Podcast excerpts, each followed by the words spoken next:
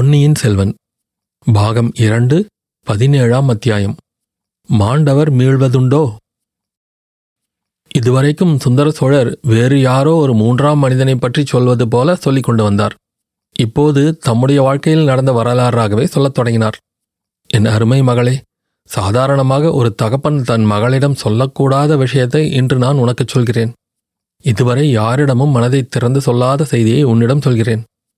இந்த உலகத்திலேயே என் நண்பன் அனிருத்தன் ஒருவனுக்குத்தான் இது தெரியும். அவனுக்கும் முழுவதும் தெரியாது. இப்போது என் மனத்தில் நடக்கும் போராட்டம் அவனுக்கு தெரியாது. ஆனால் உன்னிடம் எல்லாவற்றையும் சொல்லப்போகிறேன். நம்முடைய குடும்பத்தில் யாராவது ஒருவருக்கு தெரிந்திருக்க வேண்டும். உன் தாயாரிடம் சொல்ல முடியாது, உன்னிடம்தான் சொல்ல வேண்டும் என்று சில காலமாகவே எண்ணியிருந்தேன்.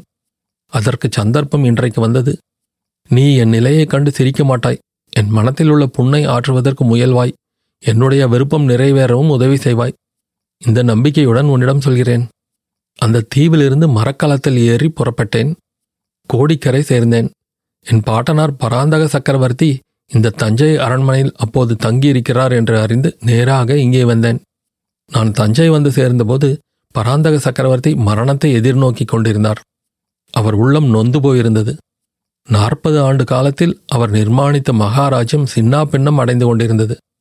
அவருக்கு பிறகு பட்டத்தை அடைய வேண்டியவரான இராஜாதித்தர் தக்கோலப் போரில் மாண்டார். அதே போர்க்களத்தில் படுகாயம் அடைந்த என் தந்தை அரிஞ்சயர் பிழைப்பாரோ மாட்டாரோ என்ற நிலையில் இருந்தார். கண்ணரதேவனுடைய படைகள் தொண்டை மண்டலத்தை கைப்பற்றி முன்னேறி கொண்டு வந்தன. தெற்கே பாண்டியர்கள் தலையெடுத்து வந்தார்கள். இலங்கையில் சோழ சைன்யம் தோல்வியுற்று திரும்பிவிட்டது. பல போர்க்களங்களிலும் சோழ நாட்டு வீராதி வீரர் பலர் உயிர் துறந்து விட்டார்கள். இந்த செய்திகள் எல்லாம் ஒருமிக்க வந்து முதிய பிராயத்து பராந்தக சக்கரவர்த்தியின் உள்ளத்தை புண்படுத்தி துயரக் கடலில் ஆழ்த்தியிருந்தன. இந்த நிலையில் என்னை கண்டதும் அவருடைய முகம் மலர்ச்சி அடைந்தது. என் பாட்டனாருக்கு நான் குழந்தையாயிருந்த நாளிலிருந்து என் பேரில் மிக்க பிரியம். என்னை எங்கேயும் அனுப்பாமல் அரண்மனையில் தம்முடனேயே வெகு காலம் வைத்திருந்தார். பிடிவாதம் பிடித்து அவரிடம் விடை பெற்று கொண்டு நான் ஈழ நாட்டுக்கு போனேன். அங்கிருந்து திரும்பி வந்தவர்களிலே நான் இல்லை என்று அறிந்ததும் என் பாட்டனாரின் மனம் உடைந்து போயிருந்தது. நான் இறந்து விட்டதாகவும் தெரியவில்லை. அதனால் என்னை தேடி வர கூட்டமாக ஆட்களை அனுப்பி கொண்டிருந்தார். கடைசியில் ஒரு கூட்டம் என்னை கண்டுபிடித்தது. நான் தஞ்சை வந்து சேர்ந்ததும் புண்பட்ட அவர் மனத்துக்கு சிறிது சாந்தி ஏற்பட்டது. அவருடைய அந்திய காலத்தில் வீழ்ச்சியடைந்து வந்த சோழ சாம்ராஜ்யம் மறுபடியும் என்னால் மேன்மையடையும் என்பதாக எப்படியோ அவர் மனத்தில் ஒரு நம்பிக்கை ஏற்பட்டிருந்தது. அந்த நம்பிக்கையை சோதிடர்கள் வளரச் செய்திருந்தார்கள். அதற்கு தகுந்தாற்போல் அவருக்கு புதல்வர்கள் 4 பேர் இருந்தும் அவருடைய அந்திய காலத்தில் பேரன் நான் ஒருவனே இருந்தேன். சக்கரவர்த்தி இறக்கும் தருவாயில் என்னை அருகில் அழைத்து உச்சி முகர்ந்து கண்ணீர் பெருக்கினார். அப்பனே, எனக்கு பிறகு உன் பெரியப்பன் கண்டராதித்தன் சிம்மாசனம் ஏறுவான். அவனுக்கு பிறகு இந்த சோழராஜ்யம் உன்னை அடையும். உன்னுடைய காலத்திலேதான் மறுபடியும் இந்த சோழகுலம் மேன்மையடையப் போகிறது என்று பலமுறை அவர் கூறினார். சோழ நாட்டின் மேன்மையை நிலைநாட்டுவதே என் வாழ்க்கையின் லட்சியமாயிருக்க வேண்டும் என்று சொல்லி அவ்வாறு என்னிடம் வாக்குறுதியும் பெற்றுக்கொண்டார். என் பாட்டனார் என்னிடம் எவ்வளவு பிரியம் வைத்திருந்தாரோ அவ்வளவு நான் அவரிடம் பக்தி வைத்திருந்தேன். ஆதலின் அவருடைய கட்டளையை சிறமேற்கொண்டு நடப்பதென்று உறுதி கொண்டேன். ஆனாலும் என் உள்ளத்தில் அமைதியில்லை. கடல் சூழ்ந்த தீவில் கரடிக்கு இரையாகாமல் என்னை காப்பாற்றிய கரையர் குல மகளின் கதி என்ன? சோழ நாட்டு சிம்மாசனத்தில் கீழ்குலத்தில் பிறந்த ஊமை பெண் ஒருத்தி ராணியாக வீற்றிருக்க முடியுமா? அரண்மனை வாழ்வு அவளுக்குத்தான் சரிப்பட்டு வருமா? நாட்டார் நகரத்தார் என்னை பார்த்து சிரிக்க மாட்டார்களா? இந்த எண்ணங்கள் அடிக்கடி தோன்றி என் மனத்தை சஞ்சலப்படுத்தின. இது மட்டுமன்று, என் பெரிய தகப்பனார் கண்டராதித்தர் சில காலத்திற்கு முன்புதான் 2வது கல்யாணம் செய்து கொண்டிருந்தார். அவரை மணந்த பாக்கியசாலி மழவரையர் குலமகள் என்பதை நீ அறிவாய். முதல் மனைவிக்கு குழந்தை இல்லை என்றால் 2வது மனைவிக்கும் குழந்தை பிறவாது என்பது என்ன நிச்சயம்? பெரியப்பாவுக்கு ஆண் குழந்தை பிறந்தால் ராஜ்யம் எனக்கு எப்படி வரும்? இதை பற்றி ராஜ்யத்தில் சிலர் அப்போதே பேசிக்கொண்டிருந்தது என் காதில் விழுந்தது. ஆனால் அத்தகைய சந்தேகம் யாருக்கும் உண்டாகக்கூடாது என்று மகாத்மாவாகிய என் பெரிய தகப்பனார் விரும்பினார் போலும். பராந்தக சக்கரவர்த்தி காலமான பிறகு கண்டராதித்தருக்கு ராஜ்ய பட்டாபிஷேகம் நடந்தது. அதே சமயத்தில் எனக்கும் யுவராஜ்ய பட்டாபிஷேகம் நடக்க வேண்டும் என்று என் பெரியப்பா புதிய சக்கரவர்த்தி ஏற்பாடு செய்துவிட்டார். என் பெரிய மகளே, இன்றைக்கு உன் தம்பி அருள்மொழியின் பேரில் இந்நாட்டு மக்கள் எப்படி பிரியமாயிருக்கிறார்களோ அப்படி அந்த நாளில் என் பேரில் அபிமானமாயிருந்தார்கள். அரண்மனைக்குள்ளே பட்டாபிஷேகம் நடந்து கொண்டிருந்த போது வெளியிலே ஆயிரக்கணக்கான ஜனங்கள் ஆவலுடன் காத்திருந்தார்கள். புதிதாக முடிசூடிய சக்கரவர்த்தியும் யுவராஜாவும் சேர்ந்தாற்போல் ஜனங்களுக்கு காட்சி தர வேண்டும் என்று அனைவரும் விரும்பினார்கள். அவ்விதமே பெரியப்பாவும் நானும் இந்த அரண்மனை மேன்மாடத்தின் முன்றிலுக்கு வந்து நின்றோம். கீழே ஒரே ஜன சமுத்திரமாக இருந்தது. அவ்வளவு பேருடைய முகங்களும் மலர்ந்து விளங்கின. எங்களை கண்டதும் அவ்வளவு பேரும் குதூகலமடைந்து ஆரவாரித்தார்கள். நாம் இளவரச பட்டம் சூட்டிக் கொண்டது பற்றி இவ்வளவு ஆயிரமாயிரம் மக்கள் குதூகலம் அடைந்திருக்கிறார்களே, அப்படியிருக்க எங்கேயோ ஒரு கண்காணா தீவில் காட்டின் மத்தியில் வாழும் ஊமை பெண்ணை பற்றி நாம் கவலைப்படுவது என்ன நியாயம்? இவ்வளவு பேருடைய மகிழ்ச்சி முக்கியமானதா? ஒரே ஒரு ஊமை பெண்ணின் வாழ்க்கை முக்கியமானதா? இவ்வாறு எண்ணிக்கொண்டே எங்களை அண்ணாந்து பார்த்தபடி நின்ற மலர்ந்த முகங்களை ஒவ்வொன்றாக கவனித்து கொண்டு வந்தேன். அந்த ஜனங்களிலே ஆண்களும் பெண்களும் முதியவர்களும் இளைஞர்களும் சிறுவர் சிறுமிகளும் நின்றார்கள். எல்லோரும் ஒரே களிப்புடன் காணப்பட்டார்கள். ஆனால் திடீரென்று ஒரு முகம், ஒரு பெண்ணின் முகம், சோகம் ததும்பிய முகம், கண்ணீர் நிறைந்த கண்களினால் என்னை பரிதாபமாக பார்த்து கொண்டிருந்த முகம் தெரிந்தது. அத்தனை கூட்டத்துக்கு நடுவில் அப்படி அந்த ஒரு முகம் என் கண்ணையும் கவனத்தையும் கவர்ந்தது என்பதை நான் அறியேன். பிறகு அங்கிருந்து என் கண்களும் நகரவில்லை, கவனமும் பெயரவில்லை. அந்த முகம் வரவர பெரிதாகி வந்தது. என் அருகே வருவது போல் இருந்தது. கடைசியில் அந்த பெரிய ஜனத்திரள் முழுவதும் மறைந்து, என் அருகில் நின்றவர்கள் எல்லாரும் மறைந்து, சாரவாசல் மறைந்து, தஞ்சை நகரின் கோட்டை கொத்தாளம் மறைந்து, வானும் மண்ணும் மறைந்து, அந்த ஒரு முகம் மட்டுமே தேவி பரமேஸ்வரியின் விஸ்வரூபத்தைப் போல் என் கண்முன்னால் தோன்றியது. என் தலை சுழன்றது, கால்கள் பலமிழந்தன, நினைவு தவறியது.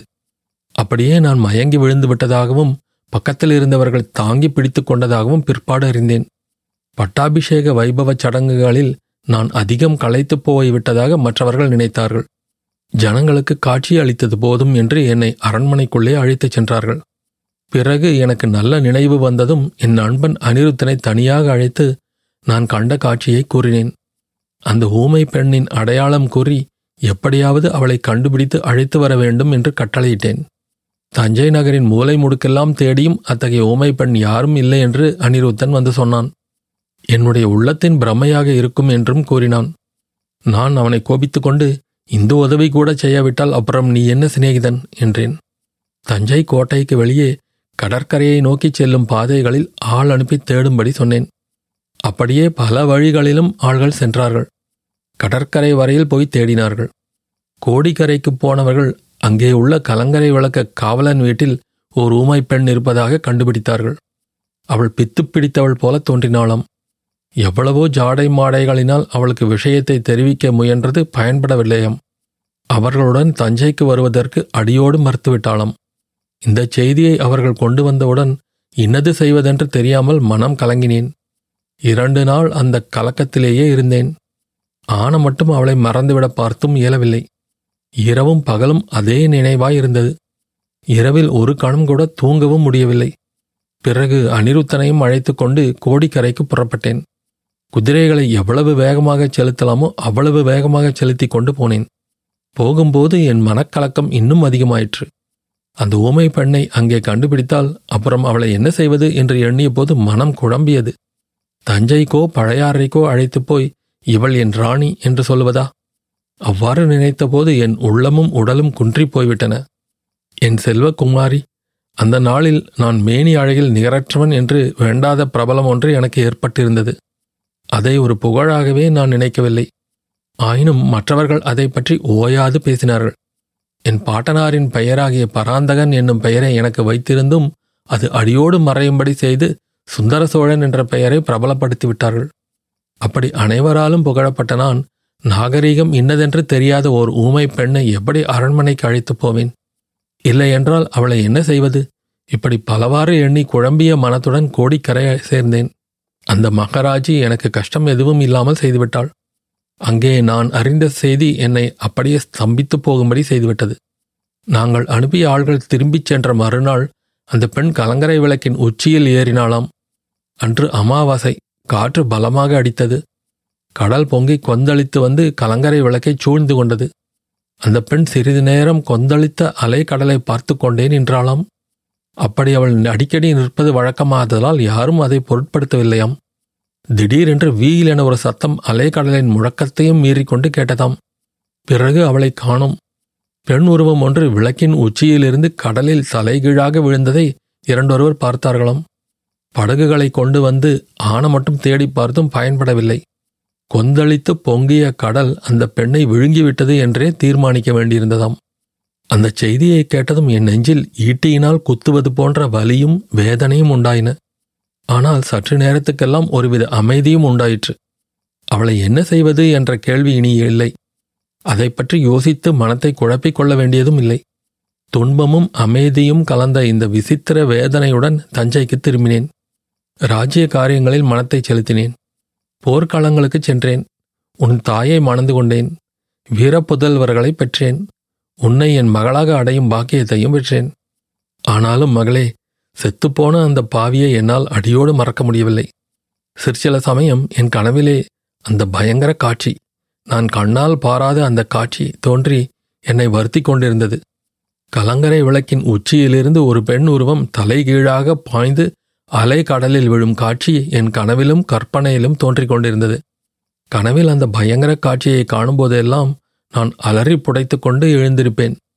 பக்கத்தில் படுத்திருப்பவர்கள் என்ன என்ன என்று கேட்பார்கள். உன் தாயார் எத்தனையோ தடவை கேட்டதுண்டு. ஆனால் நான் உண்மையை கூறியதில்லை. ஒன்றுமில்லை என்று சில சமயம் சொல்வேன். அல்லது போர்க்கள பயங்கரங்களை கற்பனை செய்து கூறுவேன்.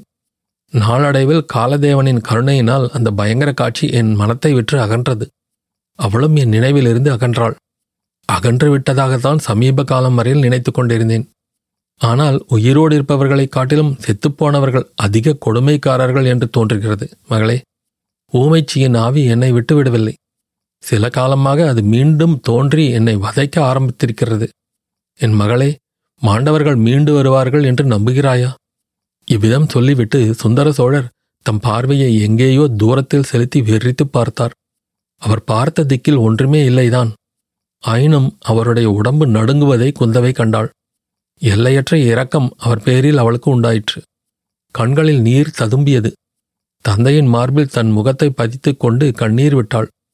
அதனால் அவருடைய நடுக்கமும் குறைந்ததாக தோன்றியது. பிறகு தந்தையை நிமிர்ந்து நோக்கி, அப்பா, இந்த பயங்கரமான வேதனையை பல வருஷ காலம் தாங்கள் மனத்திலேயே வைத்துக்கொண்டு கஷ்டப்பட்டிருக்கிறீர்கள். அதனாலேதான் தங்கள் உடம்பும் சீர்குலைந்து விட்டது. இப்போது என்னிடம் சொல்லிவிட்டீர்கள் அல்லவா, இனிமேல் தங்கள் உடம்பு சரியாக போய்விடும் என்றாள். சுந்தர சோழர் அதை கேட்டு சிரித்த சிரிப்பின் ஒலியில் வேதனையுடன் கூட அவநம்பிக்கையும் கலந்திருந்ததேன். அவர் கூறினார், குந்தவை, நீ நம்பவில்லை. மாண்டவர்கள் மீண்டும் வருவார்கள் என்று நீ நம்பவில்லை. ஆனாலும் அதோ அந்த தூணுக்கு பக்கத்தில் குத்துவிளக்குக்கு பின்னால் அந்த பாவியின் ஆவி நேற்று நள்ளிரவில் நின்றது. என் கண்ணாலேயே பார்த்தேன். அதை எப்படி நம்பாமல் இருக்க முடியும்? நான் கண்டது வெறும் பிரமை என்றால் உன் தோழியை பற்றி என்ன சொல்வாய்? அவள் எதையோ பார்த்து கேட்டதனால்தானே நினைவு தப்பி விழுந்தாள். அவளை அழைத்து வா குந்தவை, நானே நேரில் கேட்டு தெரிந்து கொள்கிறேன் என்று சுந்தர சோழர் பரபரப்புடன் கூறினார். அப்பா, வானதி ஒரு பயங்கொள்ளி பெண். கொடும்பாளூர் வீரவேளிர் குலத்தில் இவள் எப்படி பிறந்தாளோ தெரியவில்லை. இருட்டில் தூணை பார்த்தாலும் அவள் அலறியை அடித்து கொண்டு மயக்கமாய் விழுவாள். அவளை கேட்பதில் யாதொரு பயனும் இல்லை. அவள் எதுவும் பார்த்திருக்கவும் மாட்டாள், கேட்டிருக்கவும் மாட்டாள். அப்படியா சொல்கிறாய்? அவள் போனால் போகட்டும், நான் சொல்ல வேண்டியது மிச்சத்தையும் கேள். மாண்டவர்கள் மீண்டு வருவார்கள் என்பதில் எனக்கும் வெகுகாலம் நம்பிக்கை இல்லாமல் தான் இருந்தது. அப்படிப்பட்ட தோற்றம் என்னுடைய வீண் மனப்பிரமை என்றே நானும் எண்ணியிருந்தேன். காவேரி நதியில் நாம் எல்லாருமாக ஓடத்தில் போய்க் கொண்டிருந்த போது குழந்தை அருள்மொழிவர்மன் திடீரென்று காணாமற் போனது உனக்கு நினைவிருக்கிறதல்லவா? நாம் எல்லாரும் திகைத்தும் தவித்தும் நிற்கையில் ஒரு பெண்ணரசி பொன்னி நதி வெள்ளத்திலிருந்து குழந்தையை எடுத்து தூக்கி கொடுத்தாள். குழந்தையை மற்றவர்கள் வாங்கி கொண்டதும் அவள் மறைந்து விட்டாள். இதை பற்றி நாம் எவ்வளவோ தடவை பேசியிருக்கிறோம். நீ மறந்திருக்க முடியாது. நீங்கள் எல்லாரும் காவேரி அம்மன் தான் குழந்தையை காப்பாற்றியதாக முடிவு கட்டினீர்கள். ஆனால் என் கண்ணுக்கு என்ன தோன்றியது தெரியுமா? அந்த வலைஞர் குல மகள் ஊமைச்சிதான் குழந்தையை எடுத்து கொடுத்ததாக தோன்றியது. அன்றைய தினமும் நான் நினைவிழந்து விட்டேன் என்பது உனக்கு ஞாபகம் இருக்கிறதா? குழந்தைக்கு நேர்ந்த அபாயத்தை முன்னிட்டு நான் நினைவிழந்தேன் என்று எல்லாரும் எண்ணினார்கள். ஆனால் உண்மை அதுவன்று. இத்தனை நாள் கழித்து உனக்கு சொல்கிறேன். குழந்தையை எடுத்து கொடுத்த பெண் உருவம் அவளுடைய ஆவி உருவம் என்று எனக்கு தோன்றியபடியால் தான் அப்படி மூர்ச்சையடைந்தேன். மகளே, உன் தமையனுக்கு இளவரச பட்டம் சூட்டிய தினம் நினைவிருக்கிறதா? அன்று பட்டாபிஷேகம் நடந்த பிறகு ஆதித்த கரிகாலன் அந்தப்புரத்துக்கு தாய்மார்களிடம் ஆசி பெறுவதற்காக வந்தானல்லவா? அவனுக்கு பின்னால் நான் வந்தேன். அதே ஊமைச்சையின் ஆவி அங்கே பெண்களின் மத்தியில் நின்று கரிகாலனை கொடூரமாக உற்று பார்த்ததை கண்டேன். மீண்டும் ஒரு தடவை பிரஜை எழுந்தேன். பிறகு யோசித்தபோது அந்த சம்பவத்தை குறித்து எனக்கு சந்தேகம் உண்டாயிற்று. அப்படி அவள் கரிகாலனை கொடூரமாக பார்க்க வேண்டிய அவசியம் என்ன என்று ஐயுற்றேன். அதுவும் என் சித்தப்பிரமையின் தோற்றமாயிருக்கலாம் என்று எண்ணினேன். ஆனால் மகளே, இந்த தடவை தஞ்சைக்கு வந்த பிறகு அந்த சந்தேகமெல்லாம் தீர்ந்துவிட்டது. ஒரு காலத்தில் அவள் உயிரோடு இருந்த காலத்தில் அவள் முகத்தை பார்த்து அவள் மனத்தில் உள்ளதை தெரிந்து கொள்வேன். அவள் உதடு அசைவதை பார்த்து அவள் சொல்ல விரும்புவது இன்னதென்று தெரிந்து கொள்வேன். அந்த சக்தியை மீண்டும் நான் பெற்றுவிட்டேன் குந்தவை. 4-5 முறை நள்ளிரவில் அவள் என் முன்னால் தோன்றி எனக்கு எச்சரிக்கை செய்துவிட்டாள். என்னை கொன்றாயே, அதை நான் மன்னிக்கிறேன். ஆனால் மீண்டும் பாவம் செய்யாதே. ஒருவனுக்கு சேர வேண்டிய ராஜ்யத்தை இன்னொருவனுக்கு கொடுக்காதே என்று அவள் சொல்வதை புரிந்து கொண்டேன். அவளுக்கு பேசும் சக்தி வந்து வாயினால் பேசினால் எப்படி தெரிந்து கொள்வேனோ அவ்வளவு தெளிவாக தெரிந்து கொண்டேன். மகளே, அதை நிறைவேற்றி வைக்க எனக்கு நீ உதவி செய்ய வேண்டும். சாபமுள்ள இந்த ராஜ்யம், இந்த சோழ சிம்மாசனம் என் புதல்வர்களுக்கு வேண்டாம். இதை மதுராந்தகனுக்கு கொடுத்து விடலாம். குந்தவை அப்போது குறிப்பிட்டு, அப்பா, என்ன சொல்கிறீர்கள்? நாடு நகரமெல்லாம் ஒப்புக்கொண்டு முடிந்து போன காரியத்தை இப்போது மாற்ற வேண்டிய அவசியம் என்ன? தாங்கள் மாற்றினாலும் உலகம் ஒப்புக்கொள்ளுமா என்று கேட்டாள். உலகம் ஒப்புக்கொண்டால் என்ன, ஒப்புக்கொள்ளாவிட்டால் என்ன? தர்மம் இன்னதென்று தெரிந்து செய்ய வேண்டியது என் கடமை. நான் இந்த சோழ ராஜ்யத்துக்கு இளவரசனாகவும் பிறகு சக்கரவர்த்தியாகவும் முடிசூட்டி கொண்ட போதே என் மனம் நிம்மதியாயில்லை. என் மனச்சாட்சி என்னை உறுத்தியது. மூத்தவரின் மகன் உயிரோடு இருக்கும்போது இளையவன் மகனாகிய நான் பட்டத்துக்கு வந்ததே முறையன்று. அந்த பாவத்தின் பலனை இன்று நான் அனுபவிக்கிறேன். என் புதல்வர்களும் அத்தகைய பாவத்துக்கு ஏன் உள்ளாக வேண்டும்? ஆதித்தனுக்கு இந்த ராஜ்யம் வேண்டாம். அருள்மொழிக்கும் வேண்டாம். இந்த ராஜ்யத்துடன் வரும் சாபமும் வேண்டாம். நான் உயிரோடு இருக்கும் போதே மதுராந்தகனுக்கு பட்டம் கட்டிவிட வேண்டும். அதன் பிறகு ஆதித்தன் காஞ்சியில் கட்டியிருக்கும் பொன் மாளிகையில் சென்று நான் மன நிம்மதியோடு வசிப்பேன். அப்பா, பெரிய பிராட்டி இதற்கு சம்மதிக்க வேண்டாமா? மகளே, அதற்காகத்தான் உன் உதவியை நாடுகிறேன். எந்த காரணம் சொல்லியாவது என் பெரியம்மாவை இங்கே வரும்படி செய். ஆஹா, எவ்வளவோ தெரிந்த பரமஞானியான அந்த மூதாட்டிக்கு இந்த தர்ம நியாயம் ஏன் தெரியவில்லை? என்னை ஏன் இந்த பாவம் செய்யும்படி ஏவினார்? அல்லது அவருடைய சொந்த பிள்ளையின் பேரிலாதான் அவருக்கு என்ன கோபம்? தாயின் இயற்கைக்கே மாறான இந்த காரியத்தில் அவருக்கு ஏன் இவ்வளவு பிடிவாதம்? மதுராந்தகன் ஏதோ சிவபக்தியில் ஈடுபட்டு சந்நியாசியாகப் போகிறேன் என்று சொல்லிக் கொண்டிருந்த போது அதற்கு நியாயம் உண்டு. இப்போது அவனுக்கே ராஜ்யம் ஆளும் ஆசை வந்திருக்கும் போது இன்னொருவனுக்கு எப்படி பட்டம் கட்டலாம்? அப்பா, ராஜ்யம் ஆள ஆசை இருக்கலாம், அதற்கு தகுதி இருக்க வேண்டாமா? ஏன் தகுதி இல்லை? மகனாகிய கண்டராதித்தருக்கும் மகா ஞானியான மழவராய மகளுக்கும் பிறந்த மகனுக்கு எப்படி தகுதி இல்லாமல் போகும்? தகுதி இருக்கட்டும், ராஜ்யத்தின் குடிகள் அதற்கு ஒப்புக்கொள்ள வேண்டாமா? குடிகளுடைய அபிப்பிராயத்தை கேட்பதாயிருந்தால் அவர்கள் உன் தம்பிக்கு உடனே பட்டம் கட்டிவிட வேண்டும் என்பார்கள். அது நியாயமா? அருள்மொழிதான் அதை ஒப்புவானா? அதெல்லாம் வீண் யோசனை. மகளே, எப்படியாவது உன் பெரிய பாட்டியை இங்கே சீக்கிரம் வரும்படி செய். நான் யமனோடு போராடி கொண்டிருக்கிறேன் என்று எழுதி அனுப்பு. என்னை உயிரோடு பார்க்க வேண்டுமானால் உடனே புறப்பட்டு வர வேண்டும் என்று சொல்லி அனுப்பு. அது ஒன்றும் அவசியமில்லை அப்பா. தஞ்சை தளிக்குளத்தார் கோயிலுக்கு திருப்பணி செய்ய வேண்டும் என்ற விருப்பம் பெரிய பிராட்டிக்கு இருக்கிறது. அதை குறிப்பிட்டு இச்சமயம் வரும்படி எழுதி அனுப்புகிறேன். அதுவரை தாங்கள் அலட்டிக்கொள்ளாமல் பொறுமையாயிருங்கள் அப்பா. இவ்விதம் கூறி தந்தையிடம் விடைபெற்று கொண்டு குந்தவை தன் இருப்பிடத்துக்குச் சென்றாள். வழியில் அன்னை வானமாதேவியை சந்தித்தாள். அம்மா, இனிமேல் என் தந்தையை ஒரு கண நேரம் கூட விட்டு பிரியாதீர்கள்.